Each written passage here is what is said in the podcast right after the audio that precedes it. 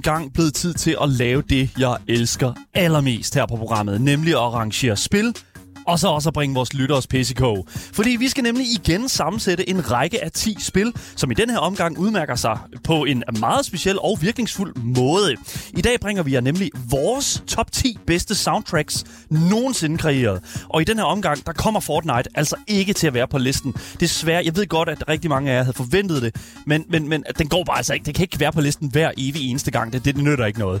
Så ja, lad os bare tage den sådan, øh, på den måde der. Mit navn er Daniel Mølhøj, og med mig i studiet, der har jeg min fantastiske medvært, Asger Bukke. Velkommen til. Yes, yes. Hvis du sidder derude og har nogle soundtracks, som du føler, vi misser, hvilket vi 100% har. Det, vi, Ja, Fortnite soundtracket. Fortnite soundtracket ja. Er fucking banger, men, men, men vi har misset det garanteret i den her omgang her. Men så skriv det ind på nummer 92 45 99 45. Og du kan også skrive til os på vores live chats øh, på Twitch, YouTube og i 24-7-appen.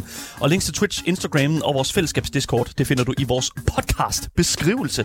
Sammen med et lille cheeky link til vores giveaway, som vi jo finder vinderen på i dag, tror jeg nok det er. Så det bliver fucking godt. Tune ind og øh, ved nu se, om du har vundet præcis det spil, som du sidder og ønsker dig lige nu. Du lytter til Dan- øh, Danmarks absolut eneste gaming-relateret radioprogram, nemlig Gameboys. Og velkommen til. Velkommen til dagens fantastiske top 10.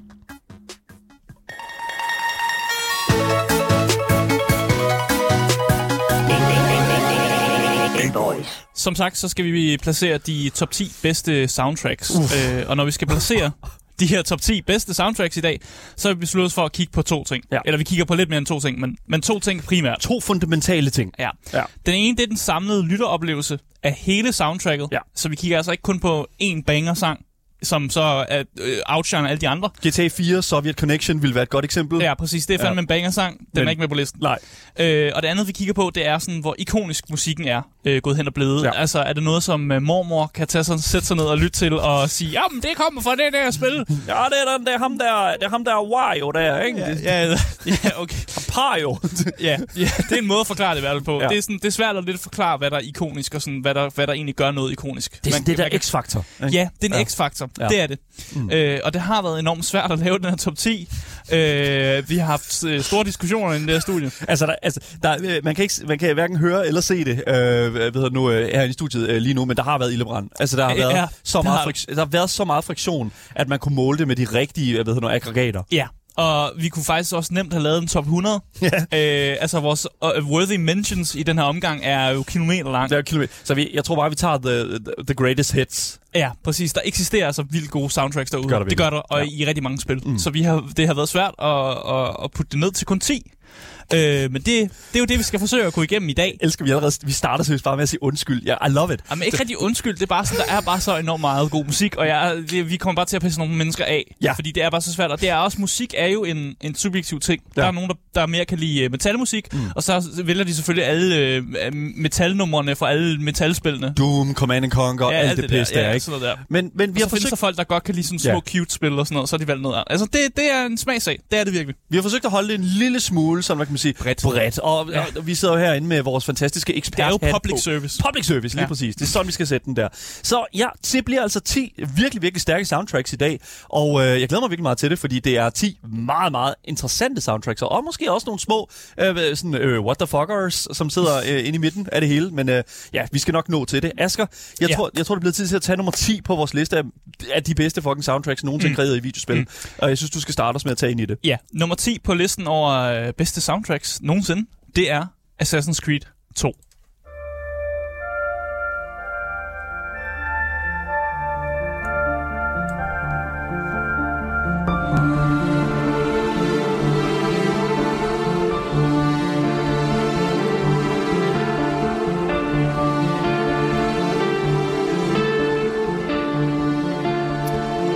Det er danskeren Jesper Kyd, Ja. som står bag det her soundtrack. Og, øh, og manden er jo faktisk lidt af en rockstjerne ja. sådan, i composer-miljøet.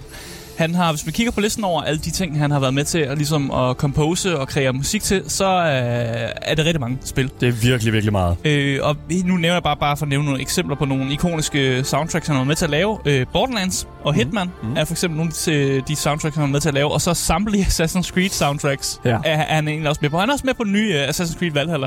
Der kan man også høre noget Jesper Kyd. Og det nyeste projekt, han er med til at lave, det er simpelthen uh, Warhammer 40.000 Darktide, Ja. som uh, snart kommer ud. Så uh, han, er, altså, han er lidt en rockstjerne i, i musik-composer-communityet. Men, men han er også en composer, som ligesom har bevist et eller andet sted, at, at at, at han ved, hvad fuck han har gang i. Fordi Ja. altså sådan, øh, for det første, altså jeg synes personligt ikke, at, at øh, hvad kan man sige, at Ezio's theme, som, øh, som er det, vi hører lige nu, eller i hvert fald, hvad hedder det nu, øh, hvad hedder det, num, hvad kan man sige, Nummeret, nummeret som sådan ja. er det den ikoniske titelmelodi Ja, til Ezio- øh, Assassin's Creed Ezio's 2. Family, tror jeg, det hedder. Ja. Øh, men, men, men det, som jeg synes, der er utrolig interessant ved Jesper Kød, det er, at han at han et eller andet sted har vist, at han forstår det her, det, det her utroligt tekniske øh, hvad nu, øh, sådan et stykke arbejde, som det er at kreere noget storytelling Ja. ind i sådan musikken. Præcis, fordi Ja. det, jeg synes, han gør øh, godt med meget af det musik, der er i Assassin's Creed 2, det er simpelthen, at musikken øh, meget godt fortæller, og især med det her Ezio's øh, Families theme, mm. det er jo, at det fortæller historien om, om manden Ezio, som ja. er det, Assassin's Creed 2 jo handler om. Og det er jo imponerende, fordi det er jo en, en, mand, som sådan igennem spillet jo kommer til at gemme sig lidt mere i skyggerne, og bliver lidt mere omgivet af musik. Altså, vi kender selvfølgelig hans baggrund, fordi vi spiller spillet og sådan noget der. Men det er jo stadig, man skal fortælle en historie om en mand, som stadig har mega meget mystik over sig. Ja. Men så er der også det der med, at han er jo en, en højstående italiensk, sådan højstående person, Ja. og han er, har sådan en charmerende personlighed, og det, det skal man også have indgrebet i den her musik, og sådan de ændringer, der sker i hans sind, fordi han går jo nogle virkelig traumatiske ting igennem i starten af spillet, for ligesom at komme der, hvor han er i dag. Og det kan man høre i den musik. Det er, Ja. det er et gennemgående tema i det, øh, og den musik, der også er et gennemgående tema i, øh, i spillet som sådan. Øh, og det synes jeg bare er, er, pisse godt sat sammen, at han, kan, at han har fået det til at fungere egentlig. Øh, og der er jo nok nogen, der hører, når, hvis de har spillet spillet og hører musikken, så kan de sådan, aha, så kan man godt lige huske, hvordan hans historie egentlig var, selvom det måske er lidt tid siden, at man har spillet Assassin's Creed 2 og sådan noget der. Ja.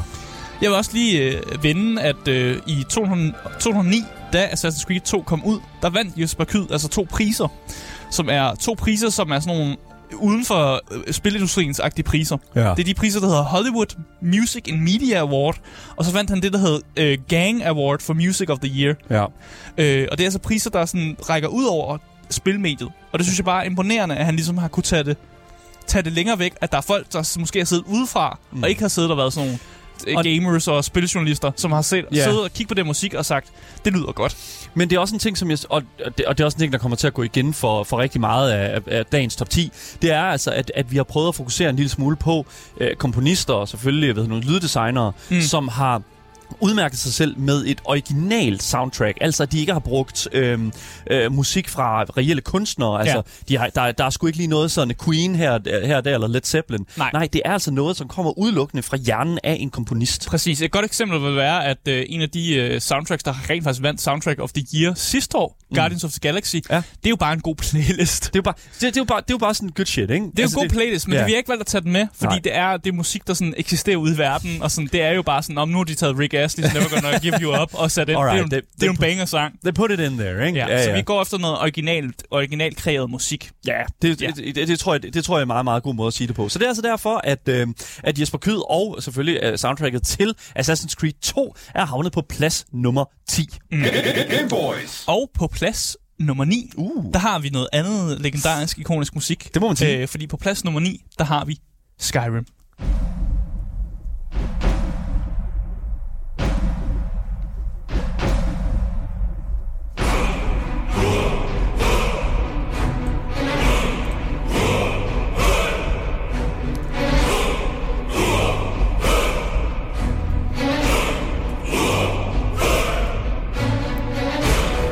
A- Asger i uh, Twitch-chatten her skriver, den skulle komme. Ja, det er jeg enig. Den skal, den, den, Den, var, øh, det, vi kunne ikke, Den, den skulle komme. den skal jo komme jo. Altså, den, den er her jo. Ja. Skyrim har jo en af de øh, uden tvivl mest genkendelige titelmelodier, altså rivaliseret af få andre spiltitler. Mm. Altså det er Skyrim, og så er det måske Halo på den anden side, som også har virkelig genkendelige sådan, titelmelodier. Men Skyrim, altså det, Ja. ja. det, vi er nødt til at have den på. Men grund til, at vi også har den på, det er udover, at der selvfølgelig er en banger titelmelodi, så er der faktisk også noget andet god musik i det Ja. spil. Det er altså ikke kun titelmelodien, der spiller, spiller max. Det er også den her ambience musik, Ja. man øh, møder, når man render rundt i den her fancy verden. Fordi det er ligesom den, den her ambient musik er det, jeg vil beskrive som sådan fantasy-musik 101. Det er, det er ligesom sådan... Det, men, men, Det er, grund, det er grundmelodien Det- for fantasy, på en det eller er anden det. måde. Det næste, men, men det er det der, altså sådan, jeg tror på mange måder, så vil jeg sådan sammenligne ambience musik med, altså sådan, hvad kan man sige, sjælen i et videospil. Mm. Specielt i et, i et så stort spil som Skyrim. Altså du er simpelthen nødt til at kunne, i så stor en verden, fylde hele den her verden ud, ligesom med gameplay, ligesom med questlines og alt den øh, interessante karakterer, Mm. så skal du også have et fantastisk lydbillede, som både er ambient, men også er melodisk. Ja. Og, det, og det tror jeg ærligt talt et eller andet sted, at Bethesda godt vidste. Oblivion er også et ganske, ganske glimrende eksempel på, at, at de har gjort nøjagtigt det samme. Men. Mm. men jeg føler, at Skyrim, det var altså lige, hvad kan man sige, skridtet videre. Ja, jamen, jeg er altså, helt enig. Det, det, det er Altså, fuldstændig når jeg vanvittigt. sidder og spiller D&D, eller spiller sådan mm. et eller andet fantasy uh, bordrollespil og sådan Ja. noget, så smider man sgu Skyrim uh, noget Sky- Skyrim Ambience musik på, fordi det bare fortæller en historie om en åben, sådan magisk verden, der Ja. har meget at byde på, men man skal selv ud og udforske den. Og det er den følelse, man gerne vil sidde med, når man sidder øh, og spiller et, et bordrollespil, hvor der er nogle adventurers, der skal ud og ud i den åbne verden og Ja, ja, ja, det explore det. ting og sådan noget der. Præcis, fordi der er nærmest et, et, noget musik til enhver eneste handling. Det er sådan, altså sådan, øh, her er det her nummer her, der er øh, fyldt med dårlig stemning. øh, her er det her nummer her, hvor, at, øh, hvad hedder det nu, øh, du rider på din hest. Her er det her nummer her, hvor der er sådan, at, øh, I don't know, der er nogen, der kommer og smækker dig i mosen. Altså, det, det, ja. der, det er som om, at Bethesda bare har tænkt over alt det her, og som lige 15 gange mere. Ja, og så er der et eller andet fuldstændig mærkeligt med, det giver ikke nogen mening, at, at meget af det musik, der er i det spil, det er meget sådan genbrug. Ja. Det, sådan, det går igen, Ja. igen og igen. Mm. Men på en eller anden måde, så bliver det ikke, det bliver ikke kedeligt, fordi Nej. Skyrim er et spil, du kan dykke 1000 timer ned i. Og selvom det er den samme musik, du lytter til igen og igen, og det er rep- rep- repetitivt, og sådan nogle gange looper det oven i hinanden og sådan noget der, så er det bare sådan, "Men det er still, still good. Ja, lige Det passer bare stadig, og det er sygt fucked at kunne sige, at noget så, er, så repetitivt stadig kan, kan et eller andet. Og det, Det- kan det bare. Det er sjovt, fordi jeg, jeg har engang set en Twitch-stream øh, med en øh, streamer, som, som øh, hvad hedder du, slet ikke lagde mærke til, at i de sidste tre timer havde battlemusikken kørt i baggrunden. det, det var en fejl i spillet. Det er jo trods alt et Bethesda-spil. Det, Ja, ja, it. It, it's not a bug, it's a feature. Ikke? Og, det, og det, der føler jeg jo et eller andet sted, at, at, at det siger sgu også et eller andet omkring sådan musikken. Den, den er der bare, og den kan fungere på rigtig mange forskellige niveauer. Mm. Og det, det, er derfor, at, det er derfor, jeg synes, at Skyrim fortjener den her plads her på den her top 10-liste. Ja. Det, det, it is legendary. Det er uden lige. Det er alt, hvad vi har haft brug for i et RPG-spil. Præcis, Oh præcis. my fucking god. Ja. Men øhm, ja, skal vi øh, gå videre til, til hvad hedder det nu, plads nummer 8? Ja, det synes jeg, vi skal. Fuck, hvor nice, dude. Lad os, gøre- lad os gøre det, lad os gøre det. Game Boys. Fordi at plads nummer 8 går altså til et spil, som jeg tror, øh, som jeg tror faktisk, øh, well, det er, blevet, det, det er meget, meget populært, det her spil her. Altså, jeg vil faktisk næsten sige, det, det, det musikken i sig selv er et, et, et fænomen. Mm. Men lad os bare gå ind i det, fordi at plads nummer 8 er selvfølgelig gået til ind, spillet intet ringer end fucking Cuphead.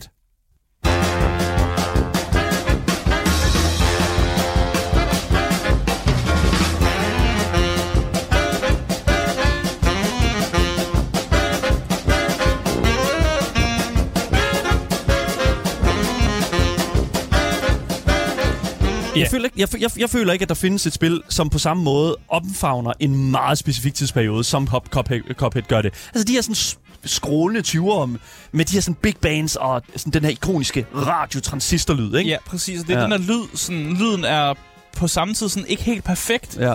Fordi det, er jo, det skal lyde som om, det er nemt, der kommer ud af en radio Mm. i 1920'erne. Ja. Ja. Så man har netop man har lavet sådan nogle nedskaleringer i lyden på en eller anden måde, men det lyder stadig moderne, og det lyder som om, det stadig hører til. Ja. Selvom det også lyder som om, at det er taget ud af tidsperioden, som er de her 1920'er. Ja. Så føles det jo også, fordi at det man jo kigger på visuelt, når man spiller Cuphead, det er jo, at det ligner en sådan klassisk sådan Disney-tegnefilm. Er en gammel, gammel, gammel sådan... Sådan øh, gammel Mickey Mouse. Steamboat Willie, ikke? Ja, ikke? Ja. Ja. Agtigt et eller andet. Ja, ja. Øh, og det er jo det, musikken også skal sådan, fortælle den historie om. Og det er jo også den musik, man vil, man vil forvente at få, mens man ser på Anders And i en eller anden klassisk sådan, Disney-tegnefilm. Ja. Øh, spillet er jo også super rytmisk. Ja. Øh, og det komplementeres jo af soundtracket. Det er jo faktisk et hjælpemiddel, Mm. øh, når du kæmper mod at de her mange bosser. Altså spillet er jo næsten kun øh, boss battles. Det er det. Det er det. Øh, fordi bosserne oftest laver sådan angreb i sådan takt til musikken. Ja. Og det er jo det, der kom, ligesom komplementerer musikken, man lægger lidt mærke til det, fordi det sker ligesom, ligesom takt til alt det, der foregår. Ja, men- og du, du siger takt, men jeg tror ikke helt, at... Altså, det er jo ikke fordi, at det sker sådan, du ved, sådan prompte på. Nej, nej, altså altså sådan, det, det er bare sådan, det er rytmisk. Altså, Ja. det, sker, der sker ikke, det er ikke et angreb hver takt. Nej, Ved mindre du, det, altså, selvfølgelig, du skyder faktisk et angreb hver takt, næsten stort set. Fordi du bare, det gør du. Du bare holder din skydeknap inde. Ja.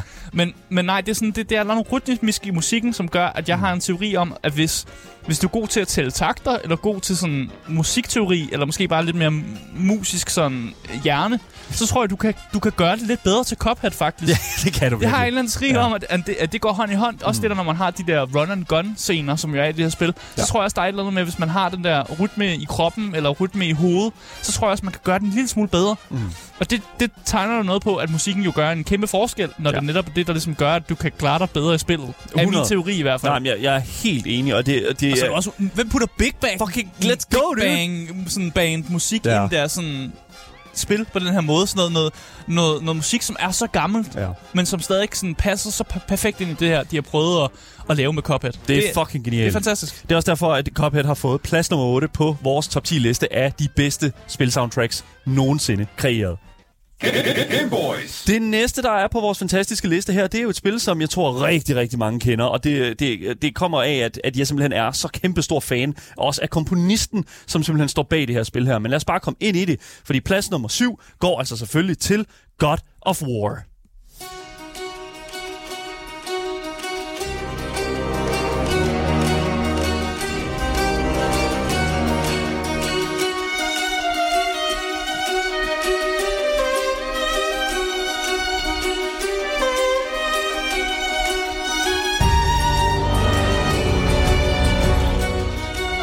Så Bear McCreary er jo en af de mest imponerende komponister, jeg, jeg personligt føler, vi har i industrien lige i øjeblikket. Den mængde af musik, som han har kreeret til God of War, er intet mindre end i don't know, det er overvældende ambitiøst i hvert fald. Det er på randen til, i hvert fald hvis du spørger mig, og sådan at være et, altså sådan cinematisk uforligneligt. Altså, God of War fra 2018 føler jeg har skabt rigtig, rigtig mange standarder på rigtig mange forskellige punkter. Storytelling, alt det visuelle. Men soundtracket er i en helt anden liga. Jeg føler, det holder fast i sådan lydbilledet og personligheden fra de tidligere spils mange tematikker. Men fordi at McCreary er så stor en musiknørd, som han jo er, så dukker der jo også lige sådan en lille drejlig op her og der, og, og øh, ved nogle andre sådan, for, øh, sådan, øh, typiske sådan, træinstrumenter, som ligesom drager stærk inspiration fra det sådan, nordiske sådan, ambienslandskab. Mm. Jeg, kan, jeg kan ikke rigtig fortælle, altså, hvor mange gange jeg sådan har lyttet til for eksempel numre på, på det her første soundtrack her. Øh, blandt andet numre som The Summit, øh, The Dragon, Deliverance, som vi hører lige nu.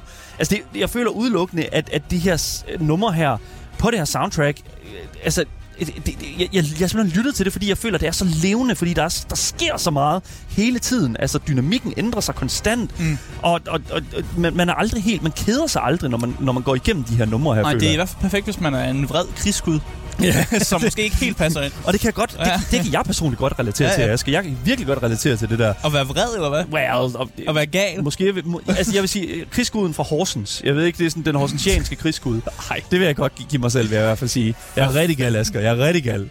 Jeg er rigtig gal. Jeg kan godt sige, at borgmesteren, han havde, øh, han havde det rigtig hårdt, da jeg boede der. Anyways. Var han gal på dig? Han var, nej, nej, det var noget, det, det er noget han, han slog min øh, hedder nu, kone og børn ihjel. Anyway, lad os komme videre. Øh, fordi at jeg vil et eller andet sted sige, at for eksempel i sådan et spil, øh, i sådan et nummer som for eksempel... Øh, øh, det, det, det her nummer Deliverance, her, der kan du sådan, du kan nærmest høre det, der sker i spillet. Du kan sådan, Jeg kan nærmest- høre stressen. du kan høre handlingen as i spillet, sådan Ja. foran dig. Altså, det, altså det, det, det er specielt en ting, du kan høre i det her nummer her, Deliverance, som jo, hvad kan man sige, øh, er det en musik, der spiller, mens du kæmper mod øh, Baldur her, den sidste kamp øh, i, i, i øh, spillet fra 2018. Fordi der føler jeg, at, at man virkelig lægger mærke til, hvad det egentlig er, øh, hvad hedder det nu, Bear McCreary, han egentlig har gjort.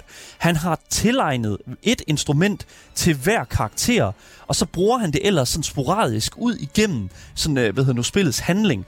Og hvis man sådan ligesom skal plotte det på, så føler jeg virkelig sådan, at man kan høre sådan, hvad hedder det nu, Kratos' øh, hornorkester. Ikke? Mm. Og så er til, så, så toner det lidt ned, ikke? Og så, hvad hedder det nu, øh, bliver det sådan til, øh, hvad hedder det nu, øh, øh, Baldurs sådan små violiner. Ikke? Ja. Det bliver sådan til de der violiner der, og jeg synes simpelthen, det, det, det er simpelthen ikke en ting, som jeg føler, øh, man- man sådan rigtig sådan ser andre steder. I hvert fald, jeg har ikke lagt mærke til det før. Asger, du siger heller ikke, at du rigtig lagde mærke til det Nej. øh, i dit play, gameplay. Men det er altså sådan noget, som Nej, jeg lagde virk- mærke til de hårde, øh, de hårde trompeter, når Kratos var på det der. Ja, ja. Præcis, dem lægger man mærke til. Ja. Det er bare så meget Kratos. Ja, ja, ja, ja, ja det, altså jeg ved det ikke, altså sådan, det er jo selvfølgelig en ting, som, som er meget sådan ved mig, tror jeg. Det, det er fair nok, altså det er sådan, det er. Men det er altså også derfor, at jeg føler, at God of War har en plads på den her top 10. Mhm. Mm. Fordi det er fandme ikke noget, som jeg føler, jeg har lagt mærke til nogle andre steder. Altså, det er episk, det er storslået, det, det, jeg synes, det er absolut enestående, og 100% en af vores tids største musikalske bedrifter inden for spilkulturen. Det, altså, I said it. I, I, I, know, I know it's... Jeg ved ikke, om måske der er folk, der er uenige, men for at være helt ærlig, så, så indtil videre, så er der meget lidt, der har toppet sådan den oplevelse at lytte til det her soundtrack. Også bare for sig selv. Altså, det, det, det kan du ikke gøre med så mange andre ting. Men igen, det er, der er selvfølgelig mange andre spil på den her liste her. Det er bare plads nummer syv, det her. Mm. Og vi har altså meget mere i vente. Så bare roligt. Godt at få. Det, er- det er ikke der, vi stopper. Det er bare begyndelsen på det hele. Skal vi ikke sige det sådan? Jo. Men øh, ja, lad os gå videre til det næste spil, som er på den her liste her. Er fantastisk, fantastisk gode sp- spil-soundtracks. Lad os gå videre til det næste, Asger. Game Boys. Ja, fordi på plads nummer 6, der skal vi øh, også mod noget som øh, et soundtrack, som jeg har lyttet meget til Hmm. øh, uf- uden for uden for øh, hvad, uden for spilspillet. Uden for at sidde. Ja, når man bare hygger sig. Ja. Det er nemlig det spil, som er på nummer 6 pladsen, det er Uncharted 4.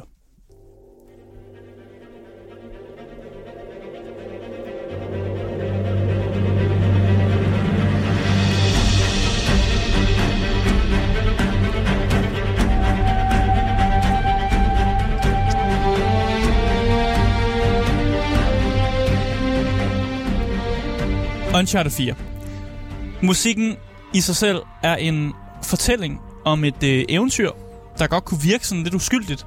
Men selvfølgelig så ændrer musikken sig til at afspille de mange sådan udfordringer, som hovedkarakteren Nathan Drake møder på sin vej.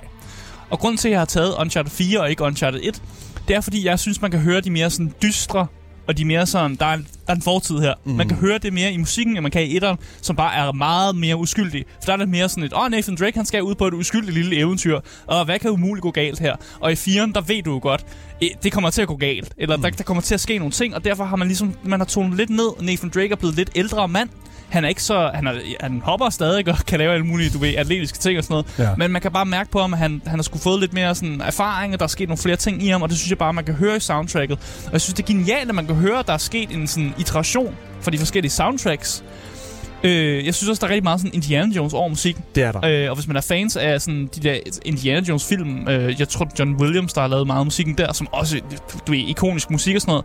Jeg synes bare, det er fedt, at man har lavet den connection og set, her har vi en anden eventyr, der også rejser rundt i forskellige lande for at finde skatter. Det Ja. samme som Indiana Jones. Og set, okay, men hvis vi laver noget musik, der ligner her, så har vi jo også noget ikonisk musik. Og det tror jeg også med vilje, man har gjort det sådan.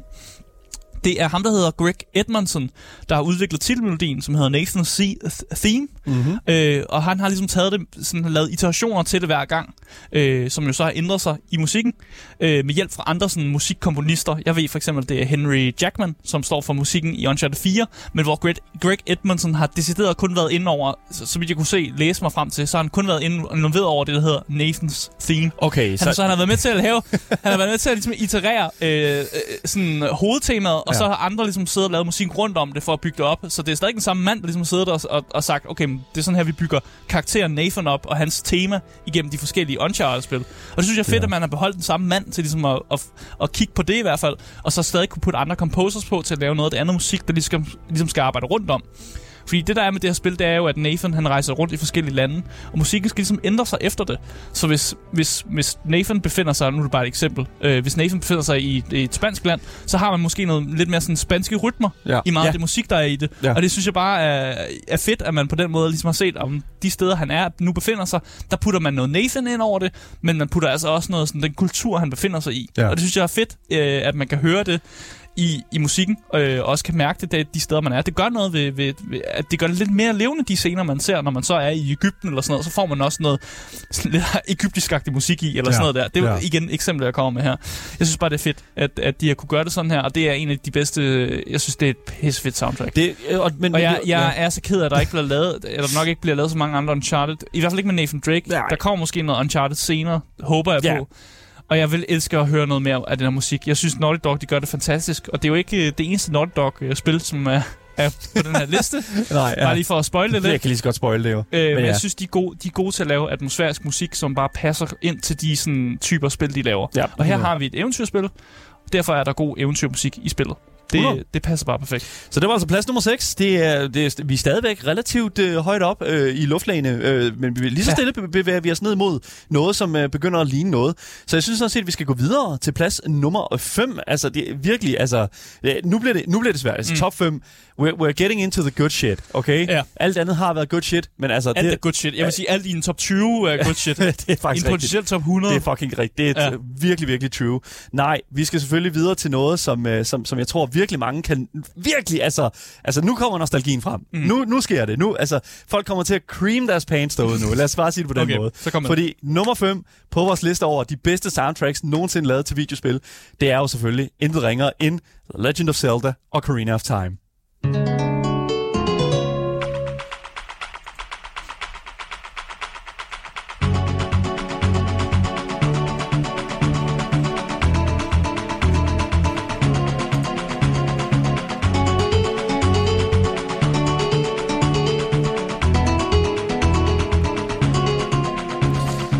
Alright, så there you go. Det, det, det, Oh. we, we, we, need, we need it. Jeg forføler, at jeg, jeg står på sådan en, en eller anden sådan gade i Mexico, og bare lytter til sådan gademusikanter, der spiller. Præcis, altså det, det, det er også en fanfare. Det nummer, vi hører lige nu, det hedder Gerudo Valley, og det er, I gotta say, Gerudo Valley er, øh, hvis ikke, øh, ja, altså det, hvis man sådan skal gøre det op med, med de numre, der er i øh, at finde i Ocarina of Times øh, sådan øh, soundtrack, så er det virkelig on par. Altså, det er næsten toppen. Mm. Det, det skulle da lige blive overgået af Song of Storms.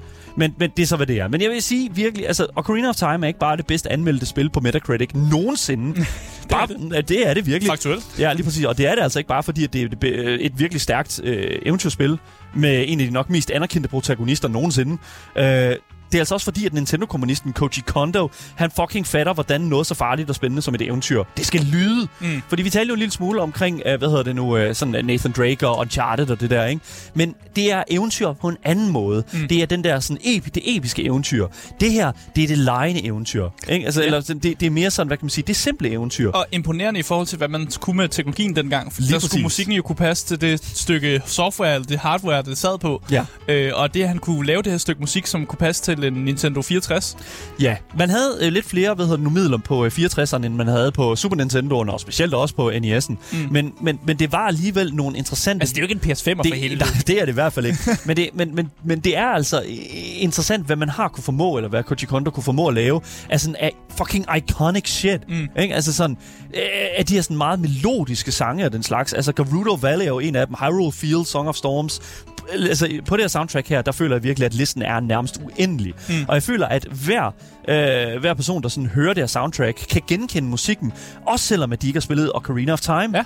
Det, kan- altså, det kan du. Jeg, jeg har ikke spillet Ocarina of Time, men meget af det musik, du spillede for mig og sådan noget, og, nø- og nønnede og sådan noget, det var sådan, ah, jamen det er fra, det her, det er fra et Zelda-spil. Lige præcis. Altså, jeg sagde, ja. har du nogensinde hørt om Song of Storms? Og så satte jeg Song of Storms, og så sagde du nej. Så satte jeg Song of Storms, og så sagde jeg, nå ja, Den har jeg hørt. hey man, I heard that one. Det og, kan jeg da godt. og, og, og, det er jo selvfølgelig også fordi, at det er et spil, der har været i, i, været i hvad kan man sige, kulturen i meget lang tid. Ja. Og så er det jo klart, at så er der nogle, nogle ting, som bare lige så stille, hvis man er i kulturen, så, så når man forbi det. Men det er, det, det er der mange spil, der faktisk er. Altså sådan, der er mange spil, der har været i kulturen i mm. rigtig, rigtig lang tid.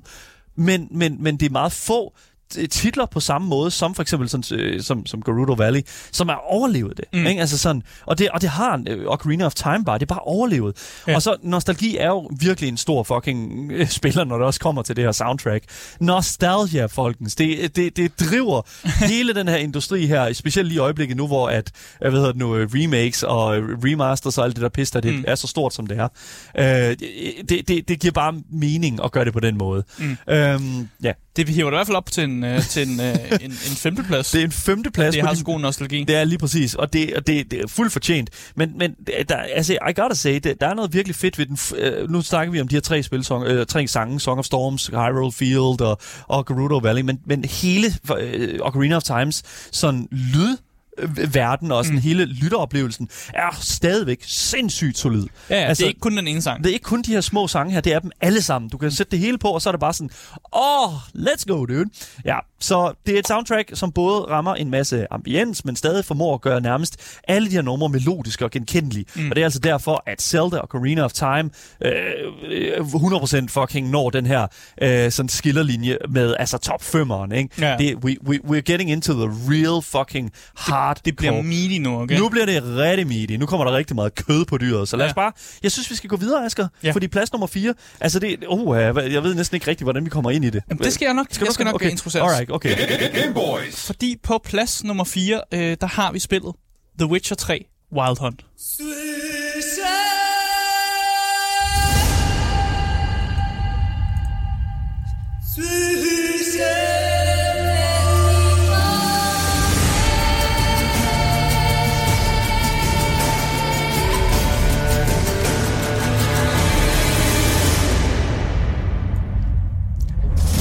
Ja, musikken i, øh, i Witcher, det er i Witcher 3 i hvert fald er noget ja. For sig selv. Altså, vi snakkede jo en lille smule omkring, hvad man smider på, når man spiller Dungeons Ja, and Dragons. helvede. Ikke? Og, og det var så, I gotta say, man, yes, Skyrim Ambience, really good, men hvis du skal have noget fighting music, Ja. så tænder du for fucking Så Witcher skal du have noget 3-musikken. Witcher Let's 3 go. f- af fighting musik. Det er helt klart. Hell yeah. Fordi main temaet, det er jo det, vi lytter til lige nu. Ja. Det er jo storslået. Øh, og det, det gør jo også bare, det, det, er, det er jo sindssygt med, med sin musik, at det er så storslået. Hmm. Det fortæller, altså musikken fortæller os jo, at vi befinder i en eller anden form for middelalderverden. Ja. Og det kunne man jo sagtens fortælle med nogle enkelte, sådan nogle gamle instrumenter og sådan noget, pling plong og et eller andet, ikke? men, men Pling plong? ja, men, jamen, du ved ikke, hvad jeg mener. Men der er nogen, der har siddet, der er nogen, der har siddet, der har siddet en musikkomposer og tænkt, nej sgu da, der skal ikke bare lidt pling plong på. Vi skal have flere instrumenter. Flere instrumenter. Så jeg føler virkelig, at når man lytter til Witcher-musikken, så er det sådan noget, der sidder 50 plus mennesker og spiller på pling plong instrumenter, ikke? Du er nødt til... Du er nødt, you need to stop. Du er nødt til... Nej, Asger, du er nødt til at 50 stoppe. pling plong er til instrumenter. er nødt Og det er til bare fantastisk. Jeg kan ikke have det der. Og så kommer den der vokal ind. Og vokalen, det er den der, det er den der fornemmelse af sådan en, og vi har skulle lige hedde, en- vi har lige heddet en heks ind til at lave nogle, vokaler. Fordi det er jo ikke, det er jo ikke rigtig lyde, eller det er jo ikke rigtig sådan ord. Det var det, og sådan nogle, sådan nogle det lyder som om, der, der kommer noget, noget, noget, sådan nogle ord ud, men det er ikke rigtige ord og sådan noget. La, la, la, la, la, la, Ja, det, er sådan, det, det er en heks, der laver en eller anden besværgelse og sådan noget. Man bliver fortryllet, det ja, og hvis man kender Witch- Witcher-universet, så ved man jo godt, at hekse jo faktisk eksisterer i det her univers. Og det spiller en ret stor rolle i mange af de store ting, som foregår i verden. Så selvfølgelig er det også sådan lidt en, en heksevokal, vi skal have, for ligesom også at beskrive meget af, af Geralts liv. Fordi hekse generelt fylder rigtig meget i Geralts liv mm. i de her spil, og i i generelt i Witcher-universet som sådan også. Og det var da perfekt. Man skal have det der fra en eller anden sådan heksevokal eller sådan noget. Det, jeg ved ikke, hvordan jeg skal beskrive det. Pling plong instrumenter gange, gange 50, Nej, og så heksevokaler. Oh, det er fantastisk. Ej. Og så har, nu har vi jo allerede sagt det. Ja. Men Witcher 3 har jo uden tvivl noget af det bedste battle-musik, der findes jo. Det er jo så dejligt intens, øh, når man kommer i en kamp. Og nogle gange så har man bare lyst til at gå ind i næste kamp, bare for at høre den her musik igen. La, la, la, la, la, la, la, Ja, jamen, det er Fucking fantastisk. Svinger det der svær rundt der, fucking. Ja. Let's go. jeg, jeg føler bare, at hvis, hvis man nogensinde kom i, altså, hvis jeg nogensinde kom i en rigtig slåskamp derude, ikke, så håber jeg, at The Witcher 3 sådan soundtrack, der spiller i mit hoved, eller i hvert fald i baggrunden, altså nogen lige under vinduet og lige tænder for højtalerne, og lige spiller noget Witcher 3 musik. For så vinder, jeg vinder den kamp. Men der er ikke nogen, der... Okay. Jeg vinder den kamp. Ja, ja, det, det gør jeg. Okay, det gør jeg. Jeg håber, at jeg har to svær. Okay. Et, et sølv og et, øh, et, der er lavet af stål. Bro, det kan ikke være et argument, at Witcher 3 er på plads nummer 4, fordi der fucking er pling plong på. Det, det kan ikke Gang være... 50. Nej, det, you can't... Det er oh bedre my- pling plong end andet pling plong musik. Oh my god. Nej, men det, nej, mit argument var bare, at normalt, så når man laver sådan en middel, middel eller soundtrack og sådan noget, så er det bare den der, så er det tre instrumenter. Og det er det, jeg Nå, kalder pling plong instrumenter. For jeg Ja. ved ikke, ellers skal, jeg skal kalde dem for, eller det er Jamen, mid, middelalder-instrumenter. Men jeg, jeg tror mere, det, det, det du sådan tænker på, det er for eksempel ligesom i et kor, når du har mange forskellige stemmer, du Ja. har sådan tenor, du har sopraner, så har du forskellige sådan lyd, øh, sådan, øh, hvad kan lyddimensioner, som Ja. Hinanden. Og det er det, som, som jeg tror, du mener med pling plong. Det er, at når du tilføjer flere af de lag, Ja. som ligesom komplementerer Ja. de, de, andre, de andre hvad kan man sige, dimensioner, Ja. så rammer du bare sådan et, et andet sådan niveau. Og det er også det, som Kronos øh, skriver i vores Twitch-chat her, at det er sådan, man kan virkelig mærke, når det her musik her starter, det kunne mærke det i hele kroppen. Ja, for helvede. Og det, og det er bare sådan, åh, det er der meget få soundtracks, der fucking formår. Jeg, jeg, prøv at Altså, høre. Witcher soundtrack er ikke bange for at være, være, være loud, altså at være sådan øh, højt. Altså Loud. virkelig være, ja, ikke på den måde loud, men være højt råbende og sådan være ja. in your face på en eller anden måde. Og det er sgu egentlig meget frisk på en, en måde, Ja. ja. fordi der er så mange andre... Øh, altså vi, vi har jo selv oplevet, når vi skal anmelde spil og sådan noget, hvis et soundtrack starter stille ud, så er det bare sådan lidt, om, i starten, ja, i starten, Get that shit up, man. der er nogle soundtracks, der bare starter så stille ud, fordi de skal prøve at bygge et eller andet op. Og jeg føler, at det gør Witcher-soundtracket stadig ikke, men samtidig med, at det stadig er bare in your face fra starten af. For det Ja. kan, man må godt være in your face, Altså, samtidig med, at man kan bygge ting op. Altså, jeg er glad. Jeg, jeg, jeg, jeg skal skifte bukser efter det her. Det kan jeg, det kan jeg mærke lige nu. Det, det her det bliver fandme det bliver Ja. ja. varmt. Der er rigtig varmt Ja, inde i studiet det er, lige nu. det er fandme et godt soundtrack. Det er det virkelig. Og vi er ikke engang nummer et, mand. Det er ikke engang nummer et. Nej, nej, vi er ikke nummer et endnu. Det, altså, det, det, er, det er fantastisk. Det er det virkelig. Det er, Okay. Ja, det er fucking... Det er un, unlike anything out there. Ja. Ja. I, I hvert fald i sin, øh, hvad hedder det nu, øh, i sin kategori, som er det her sådan, øh, hvad hedder det nu, fantastiske middelalder øh, fantasy-univers. Virkelig, virkelig ja, fantastisk. det kan du fandme finde ud af. Lad os gå videre til, hvad hedder nu, det næste plads på den her liste er top 10 bedste soundtracks i spil, som der nogensinde er kreeret. Og den næste, øh, hvad hedder nu, det næste, den næste plads, vi skal øh, hen til, det er altså plads nummer 3, Asger.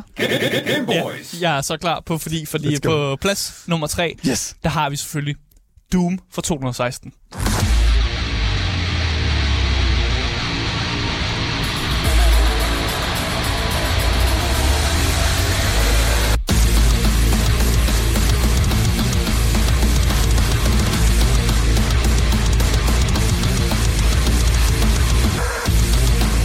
Let's go! Jeg har et ønske om, at der er nogen, der lige har tændt for deres radio, slået over på kanalen, og så er det bare det her, de bare bliver Okay. blastet med. Lad være med at brokke jer, det er Mick Gordon. Lad være med at brokke jer. Fucking Ja. good shit, dude. Ja, vi har jo lige, altså for nylig har vi jo her på Game Boys bragt en historie om, om Mick Gordon og hans sag mod ID Software, så Ja. nu putter vi lige noget respekt på hans navn. Yes. Det gør vi. Yes. Og Doom er jo et legendarisk videospils-franchise, som jo har revolutioneret FPS-genren.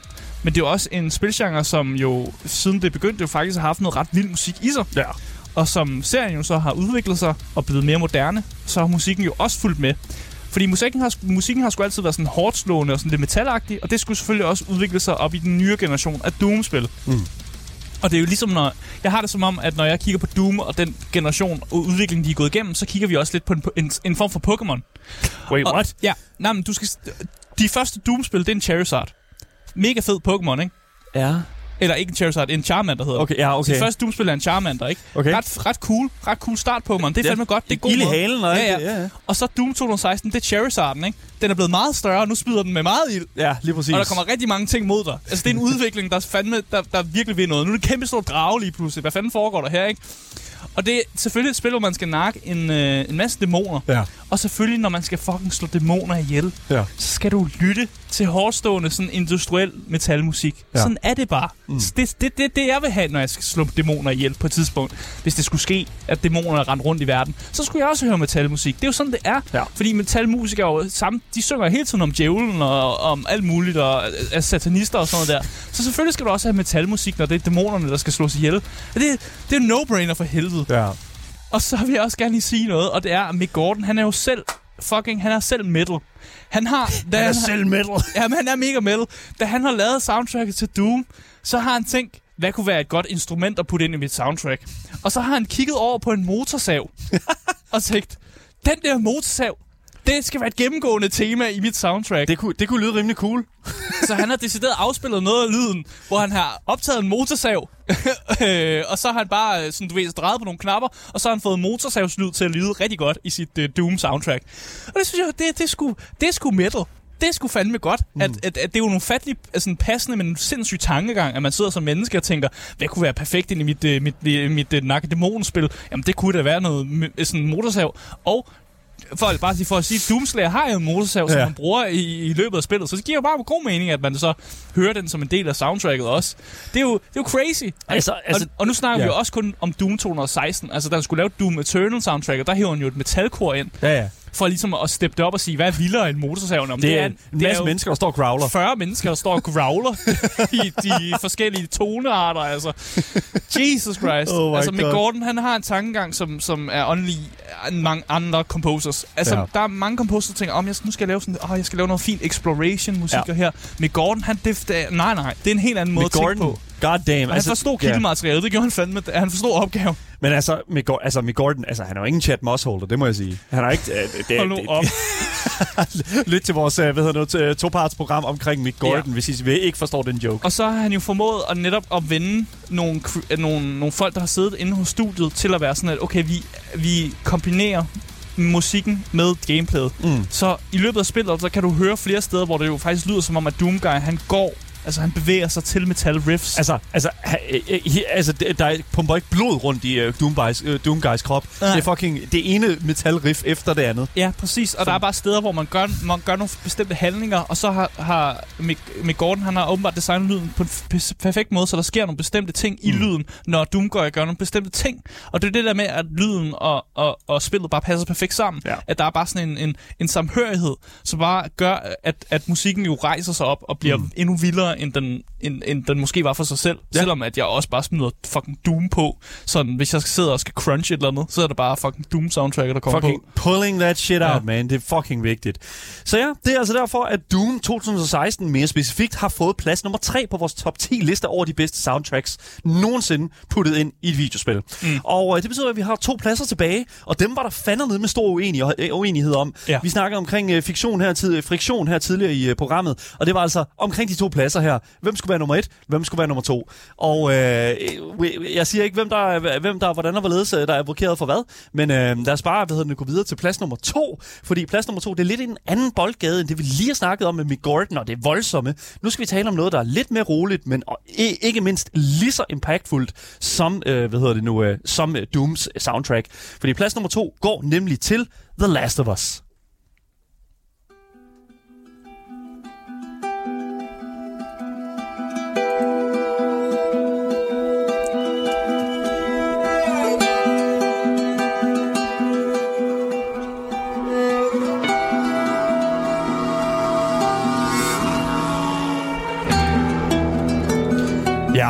Så Last of Us har et af de her soundtracks, som på en eller anden måde formår at benytte sig af et musikalsk virkemiddel, som meget få andre spil overhovedet føler, jeg tænker over at inkludere. Fordi Øh, hedder, og øh, man kan sige, at jeg bebrejder dem ikke, fordi det virkemiddel, som jeg skal til at tale om, øh, det er der meget få mennesker, der definerer som musik, mm. tror jeg.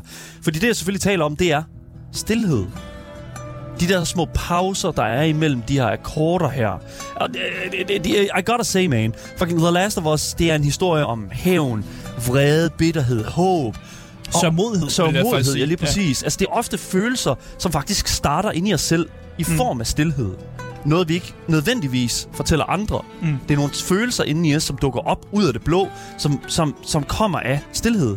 Og det er altså en ting, som jeg tror, at uh, spillets komponist uh, Gustavo, uh, hvad hedder nu, uh, uh, Santo Lascia, han, uh, han, er, ret bevidst om, og ret bevidst har udforsket, og derefter perfektioneret. I gotta say, man, det her, uh, det her fantastiske, hvad hedder nu, soundtrack, jeg lytter så meget til det. Altså, jeg, jeg, jeg lytter, altså, fucking, når jeg er bad, når jeg vasker op, altså, når jeg vasker tøj, fucking, I put this shit on, og jeg føler, jeg har det så fedt. We're different. Jeg putter Doom soundtrack Ja, på. men det, well, that's det, whatever floats your boat, I guess, ikke? Lige præcis.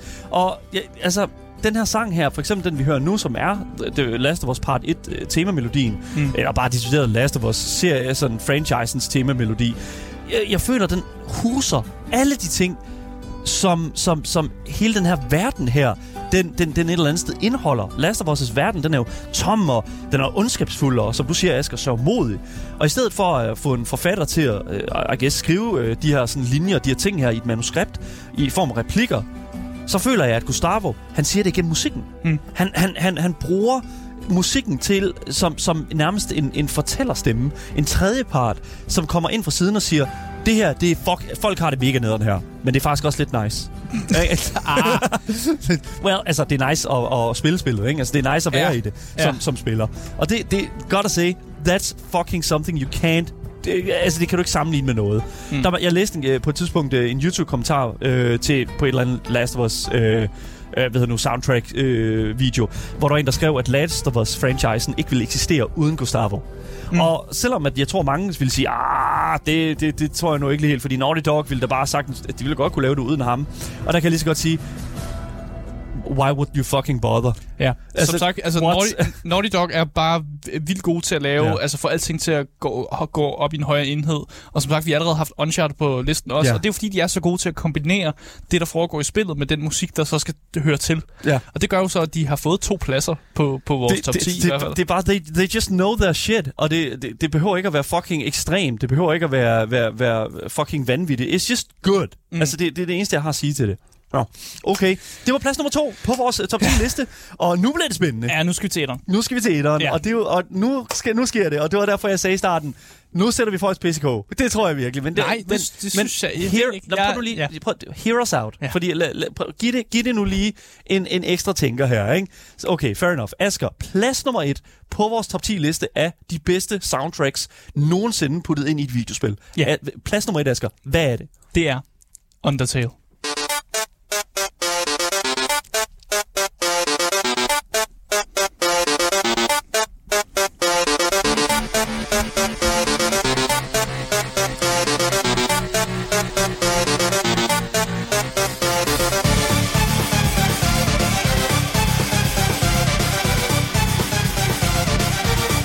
Selvfølgelig er Undertale på nummer 1. Y'all need to Det er... fucking... Undertale kommer go, altid dude. højt op på vores top 10'er, og sådan er det bare. Og det er også noget fuldstændig unik musik, som ikke kan fås andre steder og i andre spil. Og det kan det bare ikke. Det, det, det er det bare. Det er unikt, og og det vil, altså, Toby Fox er meget passioneret omkring hans musik, og det kan man også godt mærke igennem hele spillet. Ja. Altså gameplay og musik, det går hånd i hånd, mm. og det kan jo især mærkes, når du har de her store boss battles, hvor Ja. musikken jo, hver, hver person og hver karakter ligesom har fået deres egen genkendelige musik til sig, og det er jo ligesom det, at, at boss battle jo også ligesom er til. Det er Ja. til den her musik, der Mm. netop reagerer. Musikken er jo også et homage til sådan old school RPG'er. Ja. Så der er sådan lidt, man får sådan lidt en Gameboy musik-vibe over det her mus- stykke musik, og det er jo perfekt, vi hedder jo Gameboys. Så det passer bare, bare perfekt ind der. Men det er jo også et spil, hvor ingen, øh, der er ikke nogen voice line til det her spil. Nej. Og hvis man skal fortælle en historie, uden at man har voice lines, uden at man ligesom kan, kan lave en, en, give en idé om, hvordan en karakter lyder, så skal det jo gøres igennem musikken. Ja. Og det forstår Toby Fox bare med, at ligesom hver karakter, du møder, har ligesom et genkendeligt musikstykke til sig. Når du battler dem, så har de noget, hvor man ligesom kan sige, det er den karakter, jeg står med nu her. Ja. Og det er noget musik, som beskriver en karakter virkelig godt. Den musik, vi lytter til lige nu, for eksempel, Ja. øh, som er den me- mest ikoniske musik fra spillet, det er det, der hedder Megalovania. Og den er ikonisk, fordi det er, en, øh, det er den kamp, man har med den karakter, der hedder Sans. Ja. Og når man har... Øh, han, karakteren Sans er jo vildt... Øh, altså mærkelig. Altså, der er så mange sider til ham, mm. det er jo svært at beskrive det. Og derfor er Megalovania også sådan en, lidt et, et clusterfuck af en masse ting. Fordi Sans er bare en virkelig sådan kompliceret karakter, og derfor er musikken også kompliceret og skal kunne vise det her. Og vise, de, øh, hvor svært det egentlig er at, at kæmpe mod Sans, fordi han har jo gudelignende kræfter jo faktisk i virkeligheden. Og derfor er det det, man kan høre i musikken. Man kan høre noget, der virker som sådan et kæmpe stort ego, Ja. som du egentlig kæmper mod. Ja, lige præcis. Altså, jeg, jeg tror virkelig, jeg tror virkelig, øh, hvis folk sidder og, og, og er uforstående over for, hvorfor vi pl- placerer, altså, øh, hvad hvad kan man sige, øh, Undertale på nummer et, så er det altså fordi, at Undertale gør noget, som meget få andre spil kan, Ja. og det er at være et virkelig, virkelig well fucking published game, men det er også at, at, skabe en utroligt sammenhængelig, øh, hvad hedder det nu, øh, sådan lytteroplevelse. Ja. Du kan lytte til hvert enkelt nummer på det her soundtrack og tænke, holy shit mand, det her det er, det er en genre af musik, jeg aldrig har hørt før. Ja. Det her det er noget, altså det her det er fucking nogle af de der, øh, hvad hedder det nu, Tammy, øh, hvad hedder det nu, øh, øh, hvad hedder det nu, numre, er jo sindssygt grineren at lytte til. Det, det er som at høre comedy i Ja. musikform. Ja, fordi hvordan kan, ja, hvordan kan musik lyde sjovt? Altså, det er jo ikke bare en masse prutlyd, for det er det jo ikke. Altså, det er jo et, re- et reelt stykke kunstnerværk, som, som er stadig er blevet taget seriøst af ja. Toby Fox, og som, som mm. stadig ja, har, har øh, altså comedy i sig, og sådan noget sjovhed, og noget, man kan smile lidt over. Ja. Og der, det er, hvis der er følelser, som er nemme at gribe om i musikken, så er det sørgmodighed. Ja. Og sådan, altså, vi, vi kan jo selv høre det i popmusik og sådan noget. Man synger altid om kærlighed. Ja. Ja. Det er den nemmeste følelse ligesom at, sådan, at sætte, sætte ord på på en eller anden måde. Ikke? Eller skrive sange om. Altså, det er en svær følelse at sætte ord på, men, men det er nemt at skrive sange om. Og det, den kan både være trist, den kan både være sørgmodighed og sådan nogle ting der. Men hvordan, hvordan laver du et stykke musik, som, som på en eller anden måde bare skal få dig til at smile, bare gøre dig glad, uden at det som sådan handler om kærlighed, som jo er, er det store emne i mange sange. Ja. Og det er jo det, Toby Fox kan. Mm. Det er jo også en fordel for ham, at det er manden, som sidder og programmerer og laver det hele selv, som jo også laver musikken. Og derved kan han jo få det til at passe endnu mere perfekt, end andre mennesker måske kan gøre, hvor det måske er en composer, der er blevet hyret ind mm. til at få musikken til at passe til spillet bedre. Mm. Øh, her er det sim- simpelthen en mand, der, der selv kan vælge, Nå, men nu synes jeg, at musikken skal kunne gøre det her for spillet, og, og så skal spillet, re- spillet reagere på den her måde. Og det er, jo, det er jo en fordel, at man kan gøre det på den måde. Og derfor er Undertale på nummer et. Det Det er øh, også, når vi snakker om nogle af de bedste spil, der er blevet lavet nogensinde, så putter vi jo også Undertale op af. Og det er jo simpelthen fordi, at det går op i en højere enhed. Og det gør det også med musikken. Mm. Øh, og det havde ikke, hvis der ikke havde været den samme musik, som jeg, der, den vi hører lige nu, så har spillet måske heller ikke været lige så godt. Nej. Det er simpelthen, hvis du skrædede musikken væk, så var der ikke super meget kommet Så var der ikke det super meget. Nej, lige præcis. Og det er også det, der udgør et godt soundtrack, ikke? Det er også derfor, det, det, det, det, det, det vi ligesom skal understrege her. This is a very fucking good soundtrack. Ja. Og det, Jamen, det er pissegodt. ja, det er virkelig, Jamen, det er godt. altså godt. Altså, Det er det, det, virkelig er sådan noget, det, er sådan et, mu- det er sådan noget, man putter på hele tiden. Det er det virkelig. Det, man er kan altid putte det på. Det kan du. Det kan du virkelig. Anyways, det var vores top 10 liste. Jeg, I, I gotta say, man, jeg, jeg er virkelig tilfreds med, hvordan vi har placeret Jamen, det. det er også. Det er, jeg, virkelig, altså, jeg troede virkelig ikke, vi skulle komme hele skinnet igennem det. Men, øh, og, og, det virker også til, at vores chat er relativt glad for det. Ja. I hvert fald uh, Undertale på plads nummer 1. Det, det, det kan jeg virkelig se, folk virkelig er, øh, det er jeg glad for, de synes. virkelig, virkelig er glade for. Jamen, det er jeg glad for. Så jeg synes sådan set bare, at nu skal vi for dem, der hedder det nu, øh, bare lige har brug for det, sige, det helt store billede, lige komme et lille recap af vores fantastiske top 10 liste af de bedste soundtracks nogensinde puttet ind i et videospil. Mm. Og jeg synes bare, at vi skal starte med plads nummer 10, Asger. Ja, fordi på plads nummer 10, der har vi Assassin's Creed 2. Det er det bedste Assassin's Creed-spil, øh, og så har det selvfølgelig det bedste soundtrack i serien også, hvis det er det bedste spil. Yes, lige Sådan er præcis. det bare. Lige præcis. Plads nummer 9, det er selvfølgelig Skyrim, uhendighedsspillet, som burde være umuligt at fylde ud med højkvalitets musik i hvert et enkelt lille hjørne af verden. Et faktum, som Bethesda på det her tidspunkt i hvert fald spillede højt og flot på. Så er nummer 8 på listen, det er Cuphead.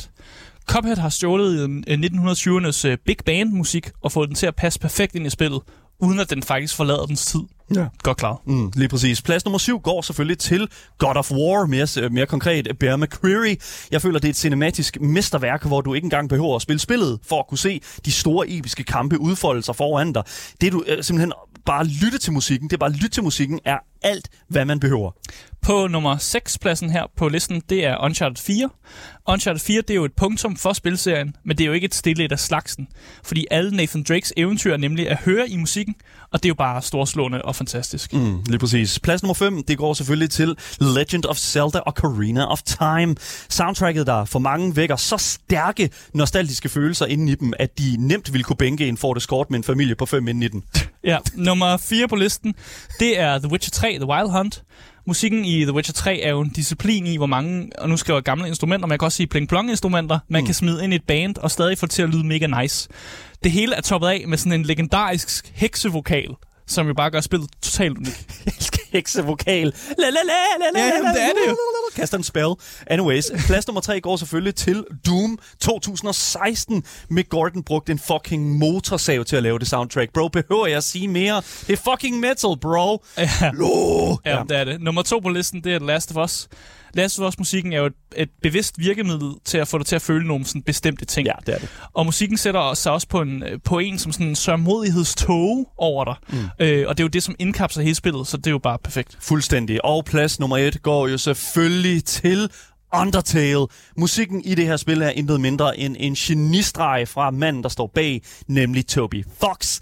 Det er sært, det er sørgeligt, det er sådan lyden af utroligt mange komplekse følelser proppet ind i det her mesterværk, hvor musikken er den eneste rigtige fortæller, du egentlig har at gå efter. Mm. Så det er så simpelthen den fulde top 10 liste af de bedste soundtracks nogensinde kreeret af Humankind. Så lad os bare sige, det var det. Honorable Mentions er jo selvfølgelig, øh, der er mange, det, vi, ude i chatten står der selvfølgelig, hedder det nu, øh, Fallout 3, hvad hedder det nu, vi har Paradox Interactive-spillene, Stardew Valley, og der er Rimworld, den slags der. Vi har Euro Truck Simulator, kan man høre radio og den slags.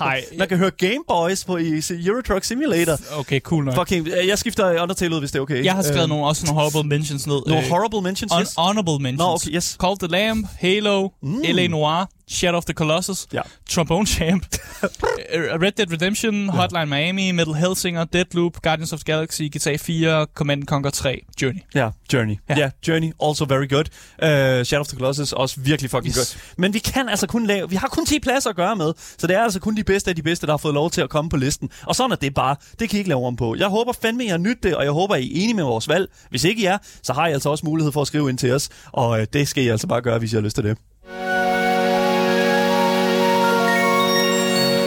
Men det var altså alt, hvad vi havde på programmet for i dag. Tusind tak, fordi I har lyttet med. Husk at følge podcasten alle steder, hvis den kan I finde, så længe I bare søger på det gyldne navn. Gameboys. Lige præcis, og så misser jeg aldrig en nyhed, en anmeldelse, et interview eller en top 10 nogensinde igen. Og hvis I vil i kontakt med os, så kan I altså finde links til at gøre netop det i vores podcastbeskrivelse. Mit navn er Daniel Mølhøj, og med mig i studiet, der har jeg haft min fantastiske medvært og musikelsker, Asger Bukke. Yes, yes. Lige præcis. Hvis I skulle være i tvivl, så er vi altså tilbage igen i næste uge med meget mere gaming, og selvfølgelig også det der, øh, hvad hedder det nu, øh, fantastiske Gameboys-program. det, Ja, anyways, det er en del af det. ha' en rigtig god weekend. Vi ses alle sammen i Top Tier Gamers. Hej hej.